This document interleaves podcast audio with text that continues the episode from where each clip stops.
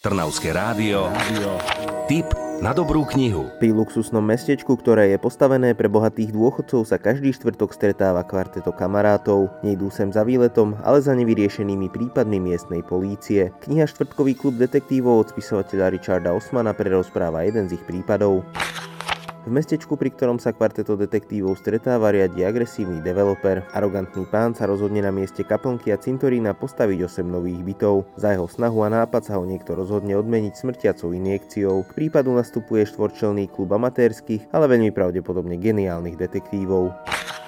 Kniha Štvrtkový klub detektívov je prvým románom britského televízneho moderátora a komika Richarda Osmana. Ide o jednu z najpredávanejších krimi prvotín v histórii Veľkej Británie. Predalo sa z nej viac ako milión výtlačkov, možno aj preto, že ide tak trochu v stopách detektívok slávnej Agaty Christy. Štvrtkový klub detektívov zaujal aj v Hollywoode. Spisovateľ Richard Osman potvrdil, že práva na film kúpil legendárny režisér a producent Steven Spielberg. Zaujímavá zápletka, ľahký a miestami poriadne suchý britský humor možno zaujíme aj vás. To platí nielen pre fanúšikov detektívok, ale všeobecne pre všetkých čitateľov, ktorí majú radi napätie.